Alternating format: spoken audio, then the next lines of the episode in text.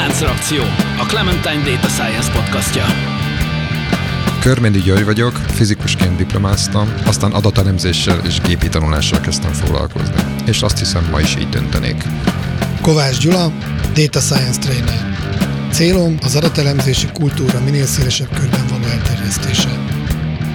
Könyves Tóth előtt vagyok, hivatalosan matematikát, programozást és pszichológiát is tanultam, de az életben azt is megtanultam, hogy a nem hivatalos tanulmányok éppen annyira fontosak. Póli Ferenc, digitális terméktervező, tanácsadó, startupper és podcaster, akiben évtizedek óta harcol a programozó és az újságíró. Szervusztok, újra a Láncreakció stúdiójában ülünk, megint hiányzik előd, aki most pár hétig nem lesz itt, viszont van egy vendégünk, aki nem más, mint Gessler Nicoletta Clementine-tól, és akit illene mégiscsak bemutatnunk pár szóban, mielőtt belekezdünk a mai beszélgetésbe. Sziasztok! Szia, Niki! Niki most már két éve talán dolgozik nálunk. Kicsit kevesebb. Kicsit kevesebb. És Niki, mit csinálsz a Clementine-nál? Szöveganalitikával foglalkozom, és még mindig nagyon újnak érzem magam a területen, hiszen nagyon komplex módszertani tudást igényel, úgyhogy még tanulom bőven.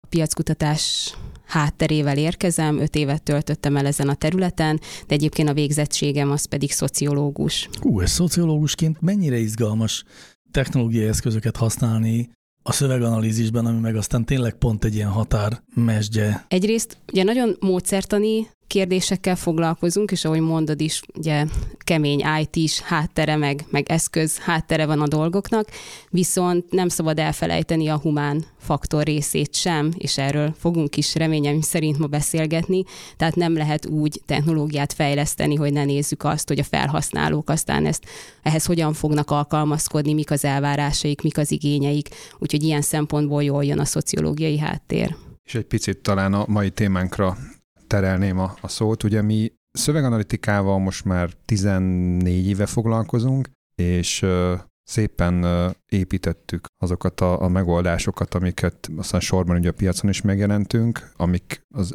egyszerű elemzésektől kezdve egyre komplexebbek lettek, és most már legalább egy 5-6 éve volt, hogy az első működő voice bot hangalapú asszisztens demónkat igazából elkezdtük összerakni, és abból is most már többféle verzió volt, és ez, ez az egész terület ugye a világon is eléggé erősen fejlődik, és utána kellett volna nézni, hogy mondjuk a Siri mikor jelent meg. 2011. 2011, valaki elvégezte a házi feladatot, köszönöm. Hát Niki volt az valójában, én csak emlékszem az ő jegyzeteire. Igen, tehát, tehát az, az tíz éve történt, tehát az, az még nagyon, nagyon kevés idő, és azt lehet érzékelni, hogy az egész világon ez még egy fejlődő terület, és tulajdonképpen mára az ilyen alapvető technológiai kérdéseken túl most már kezd rá fókuszálódni a legtöbb fejlesztési, illetve továbbfejlesztési kérdés a mai témánkra. Tehát ugye arról van szó, hogy voicebotot most már tulajdonképpen összehegeszteni, vagy mondjuk chatbotot összehegeszteni, azt bárki tud mondhatni. Tehát, hogy az tulajdonképpen önmagában nem egy nagy truváj technológiailag összerakni egy ilyesmit. Mondjuk azért a voice-ot az még egy kicsit nehezebb. De egy ilyenből jól működött csinálni, az viszont komoly kihívás.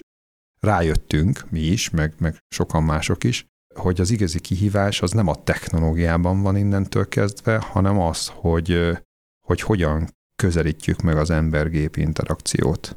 És igazából hát ezzel foglalkozik nálunk a Niki egy ideje, hogy ezt, a, ezt az ember-gép interakciót ennek, ennek az elméleti tudását, amit erről tudhatunk, vagy gondolhatunk, azt hogyan lehet a gyakorlatban is mondjuk ilyen, ilyen voice assistantnek a tervezéséhez felhasználni, és igazából mit is kell csinálni, milyen módszert tanunk kell végigmenni ahhoz, hogy ezek igazából jók és használhatók legyenek. Így van, a hangalapú user interfészekről lesz ma szó, de mielőtt abba belevágnánk, az itt a szokás, Niki még nem tudja, de most akkor találkozik ezzel a helyzettel, hogy igyekszem meglepni a többi beszélgető társat egy olyan kérdéssel, ami nem biztos, hogy közvetlen kapcsolódik a témához, de mindenképpen nagyon És általában személyes. sikerül is, és sokkal bennünket. És általában őrületes sokkok vannak, azt mindig kivágjuk az adásból, amikor sikítozás és kiabálás veszi kezdetét ilyenkor a stúdióban. Azt a csapkodás. Igen. És ma azt szeretném tőletek megkérdezni, hogy nyilván mindjárt ismeritek a, az ilyen elterjedt nagy techvállalatok, tehát a Big Five-nak a asszisztenseit legalább névszinten is, hogy melyiknek a neve tetszik a legjobban. Hű. Ugye itt a, elmondom a választási lehetőségeket, tehát ott van Siri, ott van Alexa, az Amazon asszisztense, ott van Cortana, a Microsofté, ott van Google Assistant, meglepő módon ez a Google, Igen. ez tartozik, és nem tudom, nem hagytam ki senkit. Akkor csak négy van. Igen, most ez négy volt, akkor valamit elszámoltam. Kinek nincs? Nem tudom. Jó, Hát az mindegy, IBM a nem tudom, is. IBM-nek platformja van, de nem hívják így külön. Tényleg van neki igen, platformjuk, igen, de, igen. De, de nin- nincs így nevesítve. Hát én gyorsan tudok rá válaszolni, mert egyiket használom a Siri-t. És ezért te őt szereted. És nyilvánvaló. Az nagyon érdekes, hogy amikor elkezdtem használni a kocsimba, ugye ott össze tudom kötni a kocsimat meg a mobilomat, akkor az elején, mint ilyen kisgyerek, sűrű mondtam, hogy Siri, go to ide, call somebody. Ez kb. két hétig tartott, aztán abba hagytam, tehát nem nagyon láttam ennek az És értelmét. működött? Vagy mi volt a Hát ugye a, a hívás azért nem, mert most én azt mondom, hogy Kol Sebestyén István, rohadtul nem találta meg, tehát ezeket a magyar nevekkel esélyem nem volt. Ide ma játszunk be egy Siri hangot, hogy pont működni kezd. Úgyhogy uh, ez azért, az, hogy hova kell menni, azt meg ugye össze van kötve a naptábrammal, a Waze, és mindig csak bekattintom, hogy a, ahova éppen indulok, és ennyi. Na azért kérdeztelek meg, mert ezek már talán majd rávezetnek bennünket a témánkra, hogy tulajdonképpen itt az a kérdés, meg a kihívás, hogy hogyan lehet használható, meg jól használható rendszereket csinálni, amiket aztán valójában is használunk, és én azt gondolom egyébként, hogy ezt a legnagyobbak se oldották még meg. Ú, Gyuri, nagyon ügyes kísérletet tettél arra, hogy nem mondd meg, hogy melyik a kedvenced. Ja, nem, mert a, De- rájöttem, hogy a Nikit kellett volna szóhoz jutni, hagyni. Egyébként én is Siri-re szavaznék. Igen? Igen, egyrészt majd rátérünk így a, a személyiség témára is. Ugye például a Google Assistant megnevezés kevésbé utal egy konkrét személyiségre, míg azért Siri meg Alexa jobban megfogható, de talán a Siri név az, az különlegesebb. Igen, a Siri arról híres, hogy neki nincs neme, vagy legalábbis a Siri név az nem, Igen. nem egy, tehát ez egy gender semleges név, szemben az Alexával, bár az is próbálkozik, mert ugye Alex, Alex az, de az, az inkább egy női név. Gyuri, te kit Nekem választasz? nincsen igazából, nem tudnék. Nem választani. választasz. A ne- nevek alapján nem tudnék választani. A... Ne, nekem ez a Cortina között. ilyen olasz, olasz maffia. Cortana. Ne, vagy Cortana, nekem ilyen olasz maffia. A, a Cortana névnek gyönyörű története van, én egyébként azért is választom a Cortanát, bár magát az asszisztenst nem használom, mármint, hogy nem azt használom, de ugye a Cortana név az az egyik a Microsoft játékstúdiói által fejlesztett játék főhőse, Uh-huh. És őróla kapta a nevét a Microsoft asszisztens, tehát hogy ott egy teljesen másik névadási stratégiát választottak, egy ilyen popkulturális ikont hoztak oda, míg a Siri esetében megpróbálták ezt a szexsemleges elnevezést, az Amazon meg azt hiszem nem próbált meg semmit, vagy legalábbis ott nem tudom, hogy mi van, tehát Biztos csak elnevezték. is valami háttere. Nyilván mindenhez készül egy háttér, Uh-huh. de ennek a legkevésbé ilyen program adó, hát illetve a legkevésbé természetesen, a Google Assistant, aki, hát szóval ez azóta is szerintem az egész piac fogja a fejét, hogy ezt így hogy sikerült.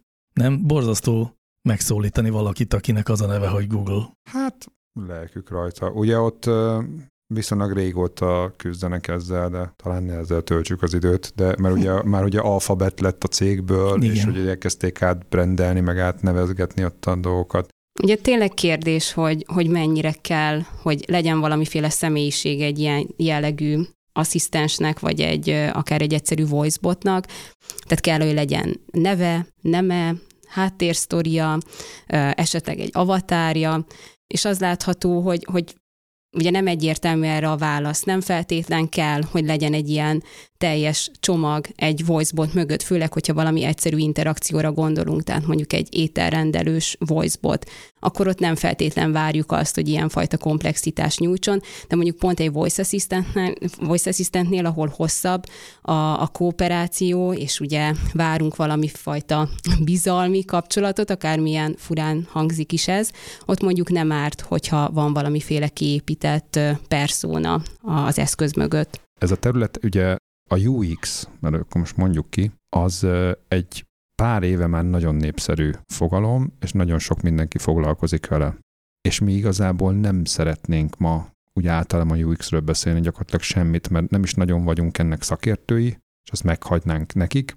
A UX ugye gyakorlatban azért leggyakrabban ilyen appoknak, meg weboldalaknak, meg egyébeknek a, a tervezését jelenti, és ettől azért a hangalapú asszisztensek, de akár még egy picit a chatbotok is, ugye gyökeresen eltérők. Chatbot az kevésbé, de, de a hang az biztosan. Kapaszkodhatunk a fogalomba magába, ugye a UX az a User Experience kifejezés rövidítése. És, és igen, tehát hogy a, ennek az egész nagy területnek, ez egy ma még kicsike, de dinamikusan fejlődő része, és egy tök különálló. Tehát én nekem meggyőződésem, hogy a, a főleg a hangalapú rész, ez egy tök különálló dolog, mi erről szeretnénk ma beszélgetni. Így van. Tehát a Voice User Interface titkaival próbálunk megismerkedni, de ahhoz először is azt tisztáznunk érdemes, hogy mi is az a Voice User Interface. Ide tartozik minden olyan eszköz vagy applikáció, ami az emberi beszédre, illetve hangalapra épül.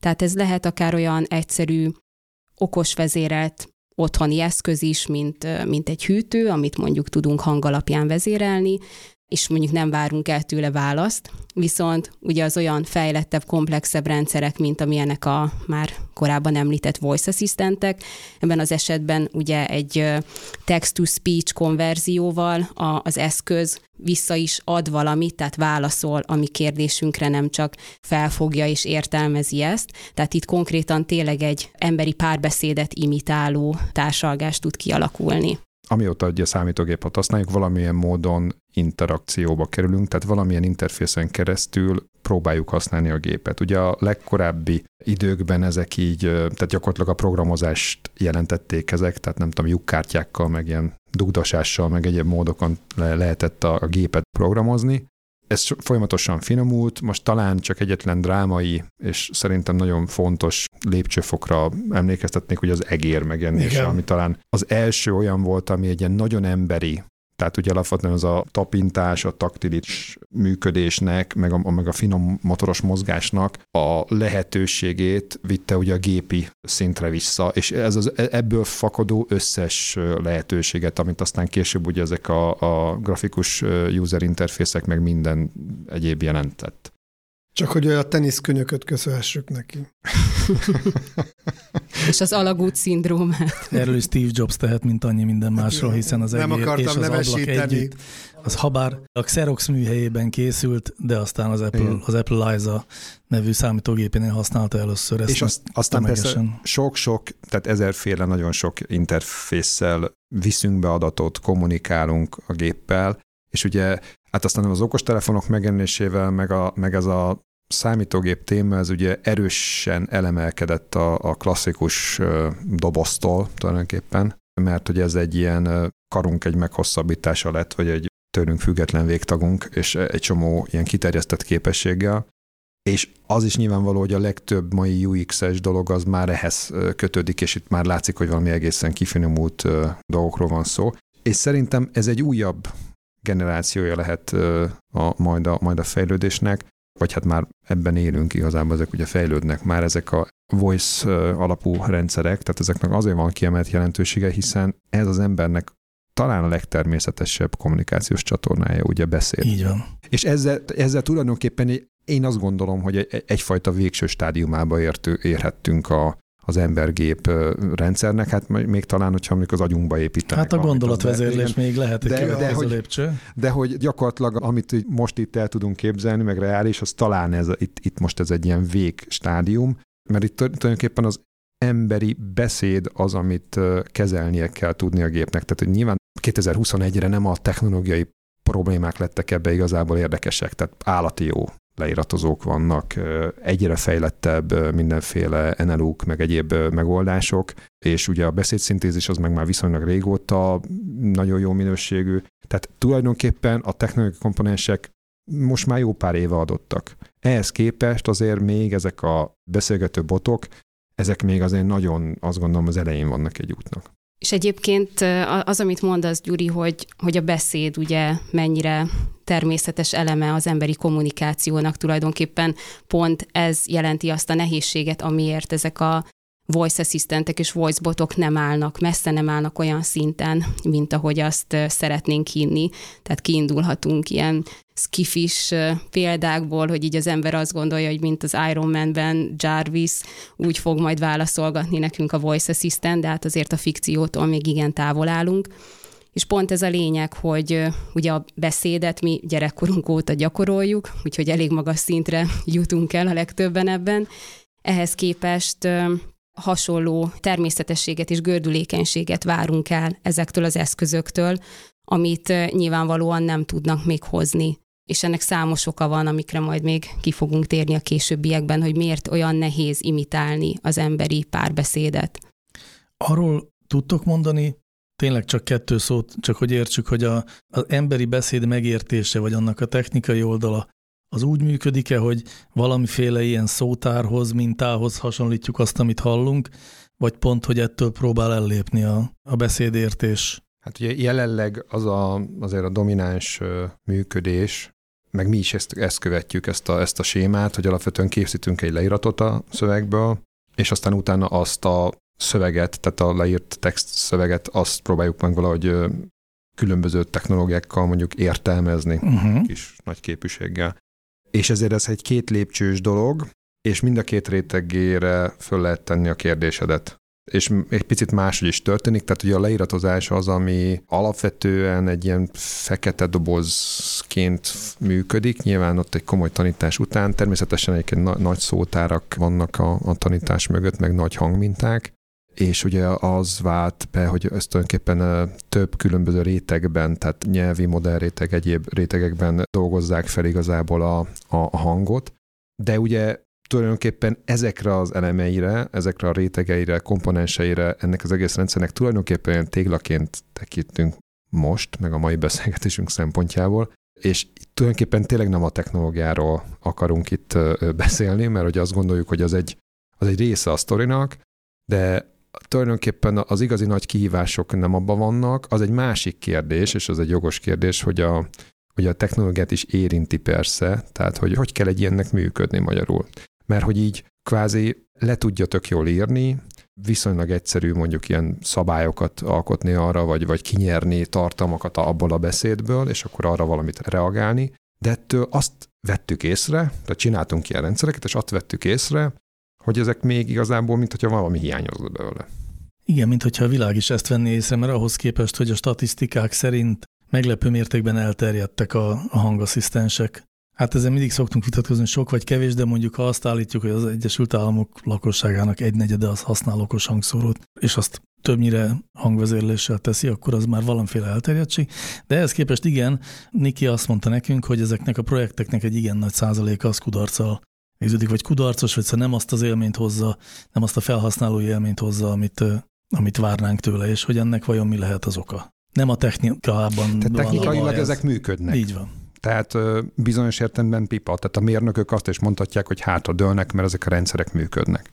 Ennek az az oka, hogy, hogy nagyon sokszor a megrendelők azt gondolják, hogy pontosan, hogy elég lesz a technológiai háttér hozzá. Tehát néhány programozó elkezd ezen dolgozni, és ennyi a feladat. Esetleg összerakunk néhány dialógus sablont, és felveszünk mondjuk egy marketingest, aki kicsit megpimpeli ezeket a párbeszédeket, és készen is van a, a voicebotunk, vagy a voice assistantünk.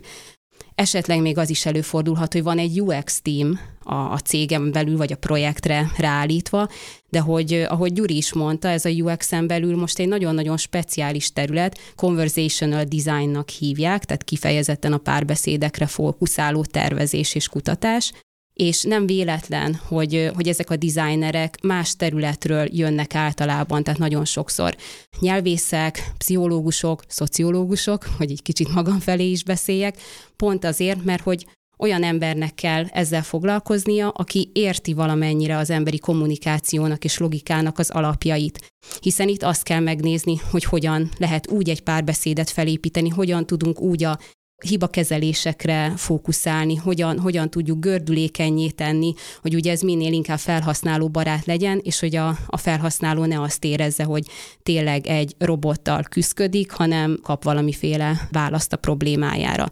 Tehát alapvetően itt a tervezésnél bukik el a dolog, hogy nagyon sokszor nem szánnak elegendő erőforrást, időt, pénzt az ilyen projektekre, illetve azt gondolják, hogy ezt egy conversational designer nélkül is meg lehet úszni. Ismerünk ellenpéldát? Tehát tudunk olyat mondani, amikor a conversational design bevonásával sikerült olyan voicebotot csinálni, ami, hogy mondjam, nem annyira béna. Hát ugye egyrészt a, a másokat emlegetett nagy tech cégeknek a, a termékei, tehát azért annak ellenére, hogy, hogy bőven vannak hiányosságok, de azért azt mondhatjuk, hogy, hogy alapvetően el tudják látni a funkciójukat, illetve tudnak korrigálni bizonyos hibákon, itt majd ki fogunk térni konkrétumokra is, amikor, amikor belátják ezeket a hiányosságokat illetve hát nagyon konkrétan conversational designerek számolnak be olyan példákról, hogy mondjuk már egy nem tudom, hanyadik fázisában a projektben hívják be őket, hogy kb. így mentsék meg a projektet, mert valami nem működik, és nyilván itt ez már egy tűzoltás, tehát a legtöbb esetben előről kell kezdeni az egész folyamatot, hiszen pont, hogy a logikával van a, a gond. Tehát nagyon sokszor az a probléma, hogy egyáltalán nem is mérik fel, tehát nincsen kutatás például arra vonatkozóan, hogy ki a célcsoport, hogyan viselkedik az a felhasználói csoport, milyen nyelvezetet használnak, mik a, mik a kulturális jellemzőik, mi számít udvariasnak például egy, egy párbeszédben annál az adott közel közegnél. Tehát nincsen semmiféle feltérképezés erről. Utána, amikor felépítik a, a, a dialógusokat, az intenteket, ugye ez egy kardinális pontja egy ilyen fejlesztésnek, tehát milyen célokat, milyen problémákat kell tudnia megoldani egy ilyen botnak, ezeknél milyen, milyen kivételek fordulhatnak elő, tehát nagyon sokszor az látható, hogy nem készülnek fel bizonyos szenáriókra, mert azt gondolják, hogy jaj, hát ez úgyis kivétel, hát senki nem fog konstans 24 órán keresztül Alexához beszélni például. De nem nagyon sokszor kiderül, hogy igenis fel kell készülni a furcsaságokra, mert hogy ezek nem az edge case kategória, tehát ami majd így egyszer-kétszer előfordul, hanem igenis a hibakezeléseket már előre bele kell tervezni egy, egy ilyen dizájnba.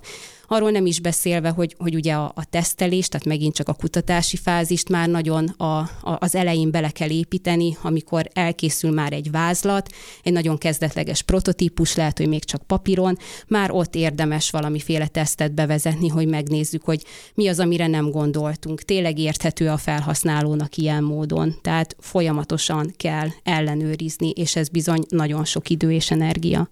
Egyébként mi különbözteti meg azt a két helyzetet, amiben pillanatnyilag van ez a világ, és ami felé menni szeretne, legalábbis én így képzelem, hogy pillanatnyilag leginkább parancsokat adunk hangalapon, amit értelmez a másik oldal, és nem egy beszélgetés zajlik, hanem a régi ilyen parancs adási interfészt tesszük át voice alapra, és tehát, hogy mi a különbség ehhez képest egy beszédhelyzetben, vagy egy conversation, hogy mondjuk ezt magyarul, beszélgetés helyzetben. Nagyon jó. Ez az. Igen, nagyon jól mondod, hogy ugye ez, a, ez az egyik probléma, hogy tényleg azt gondoljuk, hogy oké, okay, egy körülbelül egy ilyen gyakori kérdések tárházat kell átültetni hangalapra, és akkor meg is van a megoldásunk, de hát meg kell nézni, hogy, hogy alapvetően milyen egy emberi párbeszéd, és akkor, hogyha így áttérünk konkrétumokra, ugye egy olyan egyszerű dolog, mint az igen és a nem. Hát ez a kommunikációnak az egyik alapköve, tehát azért jogosan várjuk el, hogy egy ilyen voicebot ezzel tudjon mit kezdeni. És azt látjuk, hogy ez sem annyira egyszerű, hiszen rengeteg szinonimája lehet ennek, tehát mondjuk a nem igen, az ugye inkább azt jelenti, hogy nem, míg a de hogy nem, az meg azt jelenti, hogy igen. Nem is beszélve az olyan hangalakokról, hogy uh-huh, aha, és a többi. Tehát, hogy ezeket is tudnia kell kezelni például. Meg hát, hogy ez mennyire nem a gépnek igazából a hibája vagy korlátja, hanem egyszerűen az emberi kommunikációnak, vagy akár a hangképző szerveknek is egyfajta végessége, mert hogy így azt gondoljuk, hogy hát az igent meg a nemet azt csak meg tudjuk érteni, de hát aki mondjuk, én mondjuk ugye a kamasz fiammal rendszeresen szoktam kommunikálni két helyiségen keresztül, hát a igen gyakran szoktam visszakérdezni, hogy most akkor ez igen vagy nem. Tehát így tehát magyarul nem lehet elég jól hallani, akkor ez mi akart lenni. És ez egyébként teljesen visszafordul itt a, ezeknek a rendszereknek a tervezésénél is, hogy ha úgy építjük fel a kommunikációt, ugye, hogy, hogy igeneket meg nemeket várunk, akkor ebbe fogunk futni. Ugyan a hasonló, hasonló helyzetekbe fogunk futni, nem fogjuk tudni elég jól szétválogatni ezt a kettőt, vissza fogunk kérdezgetni, ami aztán végképp nagy hiba egy ilyen rendszernél, hogy, hogy visszakérdezünk háromszor, és a kérdés az, hogy ezt hogyan lehet kikerülni. Igen, ugye hát több dolog is eszembe jutott. Egyrészt az, hogy amikor a kamasz fiaddal beszélgetsz, akkor ugye ott, ott van rengeteg másik, például vizuális inger is. Tehát ott vannak azok a gesztusok, a mimika, amik segítik ugye az értelmezést két ember párbeszéde között, nem mindegy, hogy milyen az intonáció, melyik szóra tesszük a hangsúlyt, mekkora a szünet két szó, vagy, vagy két mondat között, szóval számtalan olyan kapaszkodónk van, meg olyan nonverbális eszköz, ami ugye segít a megértésben. Ez nyilván egy, egy voicebot esetében pedig nem áll rendelkezésre, tehát itt már hátrányból indulunk. A másik az az, az hogy, hogy akár megint csak egy, egy természetes emberi beszédben, ugye A mond valamit, B erre reagál, aztán megint áé a, a sor, és hogy valahogy természetesen tudjuk, hogy hogy jönnek ezek a váltások, és, és érzékeljük ezt, és nem kell kimondani, hogy oké, okay, akkor most te jössz. Egy bot esetében ugye csak arra tud hagyatkozni, hogy a, a szünetet figyeli. Tehát, hogyha a beszélő abba hagyta a beszédet, akkor érzékeli, hogy, hogy nincsen hang. Ez már lehet, hogy csak a másodpercnek a töredéke, de ugye már belevisz egy kicsit természetellenesen hosszú szünetet a, a, a reakció és a, ugye az eredeti mondandó között. Hogy ez mérték is, és most pont szabadba vágok, csak hogy imitáljam a, ezt a helyzetet, hogy pontosan erről van szó, ezt elkezdték, ezt korábban soha nem nézték, mert ugye nem volt apropó, de nézték azt, hogy ugye a fejünkben a válasz az jóval előbb elkezd megszületni, mint amikor még befejezted volna a mondatodat és már várom a pillanatot, hogy szabadna vágjak. Tehát, hogy ez nagyon nehéz a géppel, ugye? Tehát, hogy lekottáztuk tulajdonképpen az emberi viselkedés és az emberi működés, de, de ez egy nagyon nagy kihívás átültetni. Ráadásul ugye azt, azt szeretjük, hogyha mi közbevághatunk, tehát hogy el is várjuk, hogy, hogy megszakíthassuk a gépet, mert nem akarjuk mondjuk így, mint egy klasszikus IVR rendszernél végighallgatni az egész monológot, de azért azt már kevésbé preferáljuk, hogyha a gép akar minket megszakítani, de azért ezeknél a voice assistenteknél is van valami maximum idő, ameddig figyelni vagy hallgatni tud, tehát nagyon nehéz igen ennek a, ennek a kezelése. Másrészt a közbevágásnak is van egy kulturális háttere, olvastam példaként, hogy mondjuk New Yorkban sokkal inkább elfogadott, hogy egymás szavába vágnak az emberek, mert hogy ez a kooperációnak, meg az involváltságnak a jele.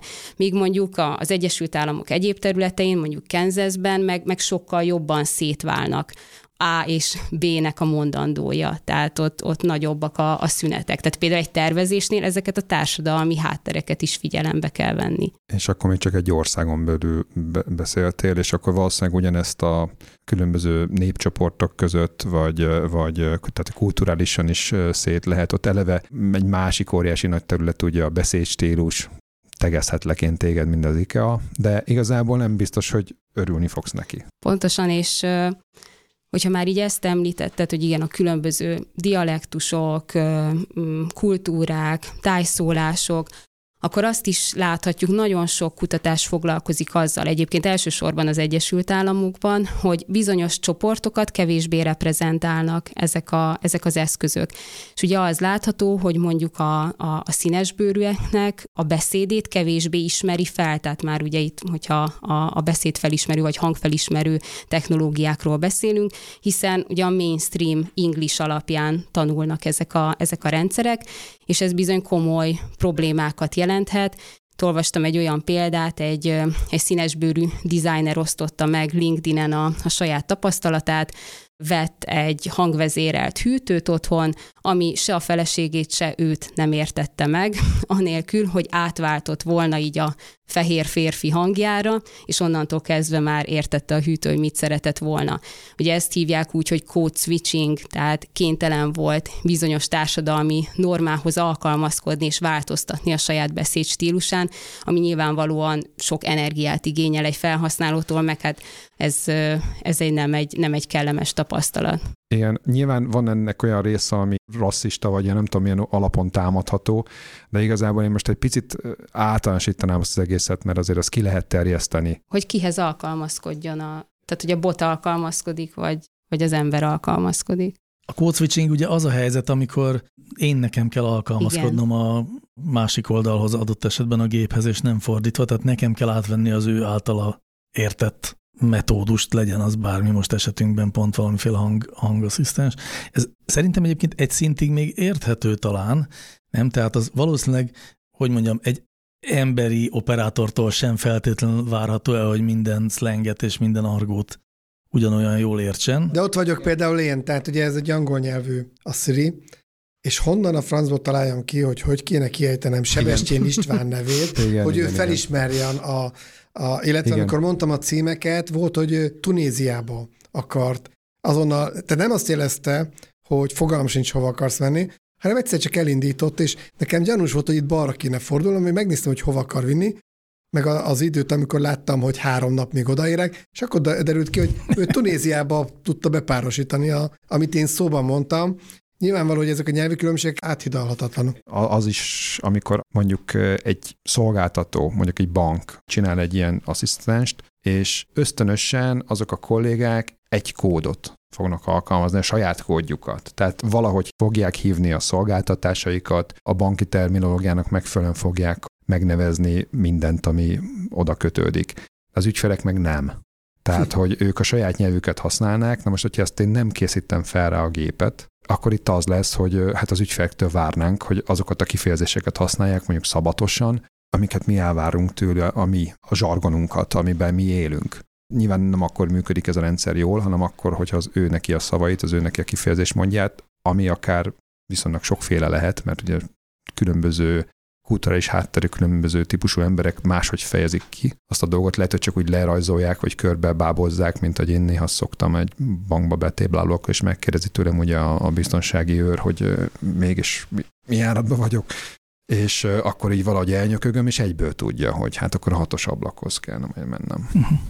Bocsánat, csak egy zárójel zárójele, de hogy a, az, mondtad, hogy a szíri angol nyelvű az nem igaz, mert nem csak angol nyelvű, hanem nagy európai nyelveken is ér, de az tény, hogy csak néhány nyelvet tud kezelni, uh-huh. és sajnos a magyar az ezek között nincs egyenlőre ott, és azt gyanítom, hogy nem is a legközelebb jövőben várható, hogy ami viszonylag nem is olyan kis nyelvünk, ugye erről korábban már beszéltünk, az 50 legnagyobban pont ott a határon van, 50 valányodik. Még egy, egy kérdésem lehet egyébként, csak hogy tisztázzam ezt a dizájnot, mert nekem még mindig nem teljesen tiszta, hogy a designer végül is a ritka esetekre készíti fel a robotot, tehát mondhatjuk ezt? Részben, de nem csak ez a, ez a feladata, uh-huh. hanem ugye alapvetően, és akkor itt ugye külön válik, hogy mondjuk van-e kutató, aki megnézi, hogy egyáltalán mondjuk az a felhasználói csoport hogyan beszél, vannak egyrészt inputok, és, és a designer ez alapján próbál egy, egy dialógus flót felépíteni.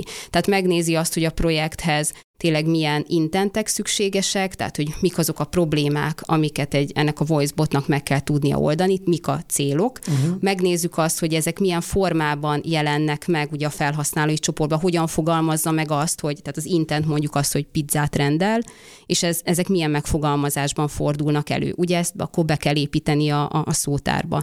És fel kell építeni egy olyan dialógus flót, amiben megnézzük, hogyha mondjuk megvan az adott információ, utána mi a következő lépés, mire kérdezünk rá, milyen adatok szükségesek, hogy most magyaros vagy margarita pizzát szeretne a, mhm. a felhasználó, tehát bele kell építeni ezeket a szlotokat, tehát a, a változókat tulajdonképpen, uh-huh. és hát ezek pillanatok alatt ilyen iszonyatosan komplex struktúrává növik ki magukat, hiszen itt jön az be, hogy, hogy nyilvánvalóan a hibakezelést is valahogy bele kell építenünk, hiszen biztos, hogy elő fog fordulni olyan, hogy ugye visszakérdez valamilyen módon a felhasználó. Egyébként itt megint egy ilyen fun fact, hogy egy átlagos emberi beszélgetésben is azt, azt lehet észrevenni, hogy körülbelül 84 másodpercenként történik valamiféle korrekció. Tehát visszakérdezünk, jaj, én azt hittem, hogy arra gondoltál, mm. bocsi, micsoda, tehát hogy, hogy rengeteg ilyen történik, amit ugye mi emberként teljesen természetesen át tudunk hidalni. Na most egy voicebotnál, vagy voice assistantnél, hogyha ugye ötötszörre mondja azt, hogy ups, ezt nem értettem, meg tudnád kérlek ismételni, akkor agyérgörcsöt fogunk kapni tőle. Uh-huh. Tehát, hogy azt konkrétan bele kell tervezni, hogy mondjuk hány ilyen korrekciós kör után mondja azt mondjuk a, az IVR rendszer, hogy oké, okay, akkor kapcsolom egy ügyintézőhöz. Tehát, hogy meddig hagyjuk szenvedni szerencsétlen felhasználót, használót, vagy esetleg tudjuk-e úgy alakítani ezeket a korrekciós mondatokat, hogy mégis valahogy konkretizálja, tehát hogy kiderüljön, tehát mondjuk, hogyha várunk egy, egy címet, vagy, mm. vagy valami konkrét adatot, és nem abban a formátumban mondja a felhasználó, akkor hogyan tudjuk rávezetni, hogy mégiscsak úgy mondja, ahogy, ahogy szeretnénk, tehát hogyan, hogyan lehet ilyen, ilyen segítségeket beletenni tulajdonképpen, ha ezt most máshogy fogalmaznám meg, ilyen kicsit ilyen egyszerűbben talán, már úgy értem, hogy neked meg nekem így, így közérthetőbb legyen, olyan rendszert szeretnénk csinálni, ami egy okos, értelmes emberi asszisztenst imitál, vagy pont úgy viselkedik. És akkor gondoljuk meg az előző példádat, hogy ugye az volt, hogy útvonalat akartál terveztetni. És akkor van számos ilyen értelmezési, meg megértési, meg egyéb kérdés. De tegyük fel, hogy ezek nagy ritkán mégis félreérthetők. Tehát nem tudom, Balatonhoz akarsz menni, és akkor ugye ez a klasszikus példa lehet, mert ugye van a Balaton falu, és, és akkor, és akkor hát ugye megtörténik időnként állítod a külföldiekkel, hogy oda navigálnak. Hát ilyen esetben egyébként, tehát nem biztos, hogy minden probléma kivéthető, de azért a te példád a Tunéziával, tehát azt gondolom, hogy egy, egy értelmes asszisztens, tegyük fel, hogy félreértette a címet, és tényleg valami Tunézia. Na de azért mégiscsak lehetne egy valamiféle ilyen validáció benne, hogy hát azért ebbe egy autóban ülsz, és egy háromnapos utat terveznél itt meg. Tehát azért az frankon értelmezni kéne neki, és valahogy kezelni kéne ezt a dolgot, hogy vagy visszakérdez, vagy ezért biztos vagy benne, vagy amit én találtam azt a címet, az Tunéziában. Tehát ez egy kontinenssel odébb. Tehát érted, hogy, hogy tulajdonképpen itt erről is beszélünk, hogy azt a helyzetet valahogy oldja fel, értse meg azt, és ez elég uh-huh. nagy mhm. kihívás egyébként, hogy, hogy itt, itt valami, valami gebasz van a kommunikációban. Tehát, hogy valahogy eljutottunk valahova, én most értem ezt valahogy, mint gép, vagy megértettem, amit akarsz, de hát itt valami, valami nem lehet oké. Okay. És akkor ezt valahogy nekem kezelnem kell. Tehát én magam ismerem fel azt, hogy itt a kommunikációban valami, hmm. valami elcsúszott. Ugyanez jutott eszembe, hogy a múltbeli adataim alapján gyönyörűen lehetett volna látni, hogy én hétköznap kocsiba ülök Pesten, akkor Magyarországról nem teszem ki a lábam, tehát ott már lehetett volna egy riasztóflag. De visszatérve erre a designer dologra, ha jól értem, akkor az a cél, hogy szinte minden váratlan helyzetre felkészítsük a botot. Igen, amennyire lehet. Igen, amennyire lehet, és nekem, engem ez arra emlékeztet, hogy itt nincs egy ilyen egymásnak ellenfeszülő dolog, hogy minél több melót rakunk bele a bot építésébe, annál ritkább dolgokat tudunk lefedni, tehát egyre több és több pénzt rakunk bele a fejlesztésbe, holott igen. az eseteknek csak egy ezrelékét igen, érintjük igen, meg. Igen. Sőt, én akkor még egy picit, mert tulajdonképpen lehetnek olyan hallgatóink, akiben most felmerül itt a, akár most, vagy már egy korábbi pillanatban, hogy mi a franc köze van ennek az adattudományhoz. Uh-huh. Hát igazából arról van szó, hogy azért ezeket a kommunikációkat, ezeket tapasztalati úton fogjuk felépíteni. Magyarul jó esetben nagyon sok korábbi, mondjuk két ember közötti kommunikációnak a menetét, az információit, az annak a vonatkozásait fogjuk beépíteni.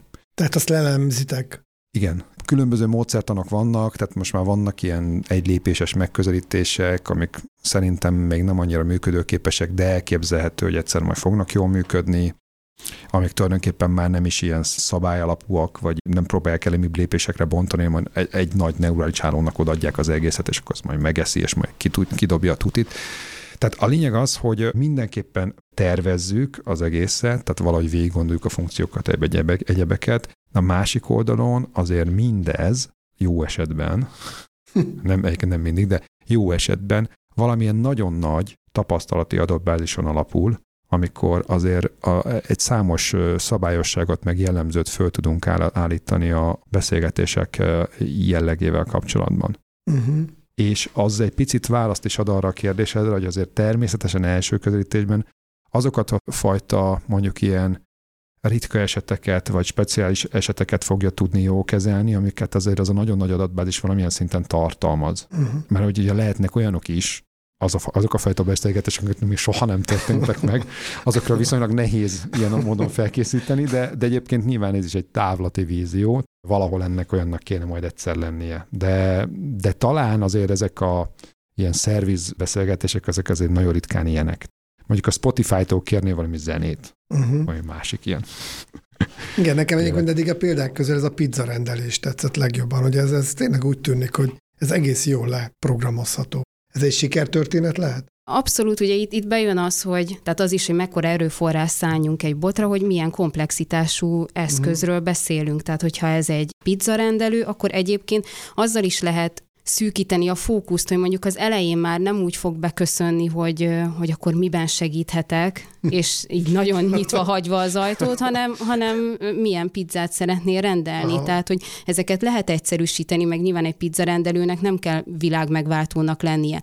Viszont mondjuk egy Siri-nél, ahol ami bármiféle kérdést megkaphat, ott sokkal több dologra hmm. kell gondolni, illetve bejön, bejön az, hogy azért rengeteg olyan eszköz van, ami valamilyen szenzitív témával foglalkozik, vagy, vagy mondjuk egy gyerekeknek szóló applikáció, ahol azért azt gondoljuk, hogy vannak bizonyos kényes helyzetek, vagy témák, vagy akár mondjuk egy lelkisegély voicebot, uh-huh. vagy, vagy a healthcare-rel kapcsolatban, azért nem mindegy, hogy ott mondjuk milyen tanácsot ad, vagy azt mondja, hogy igen, veszedheted azt a gyógyszert, vagy sem.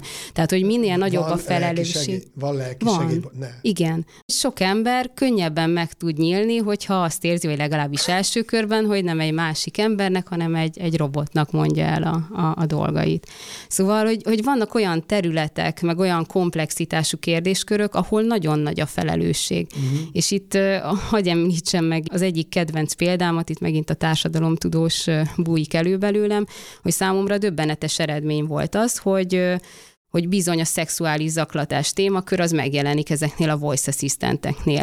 Tehát egy, egy konkrét adat, hogy a Mitsuku nevű chatbotnál a kommunikációk, a bejövő kommunikáció 30%-a az valamilyen obszcén vagy szexuális tartalmú felhívás volt. És ezzel kapcsolatban 2017-ben volt egy, egy tanulmány, hogy ezek a nagy tech cégeknek a voicebotjai, Siri, Alexa, stb.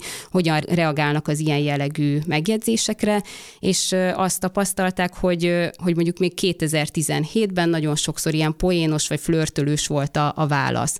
És nagyon sok kritika érte ezeket a tech cégeket emiatt, ami, ami miatt változtattak is a későbbiekben, és még mondjuk 2017-ben egy olyan kérdésre vagy felhívásra, hogy Siri, le akarok feküdni veled. Siri még azt mondta 2017-ben, hogy én nem az a fajta asszisztens vagyok.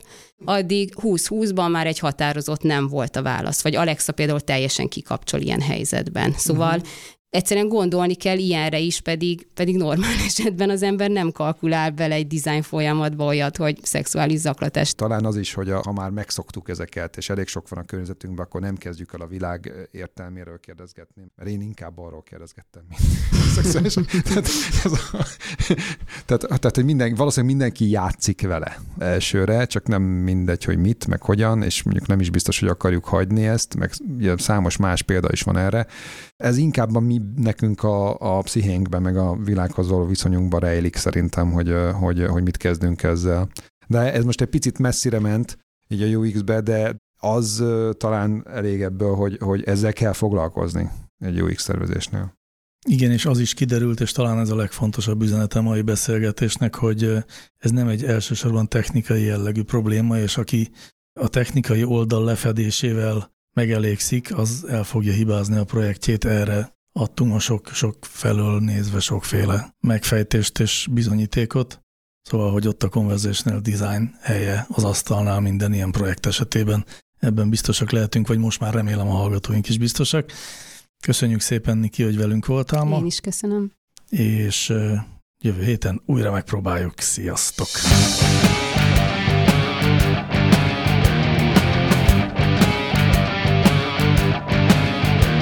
Láncreakció, a Clementine Data Science podcastja.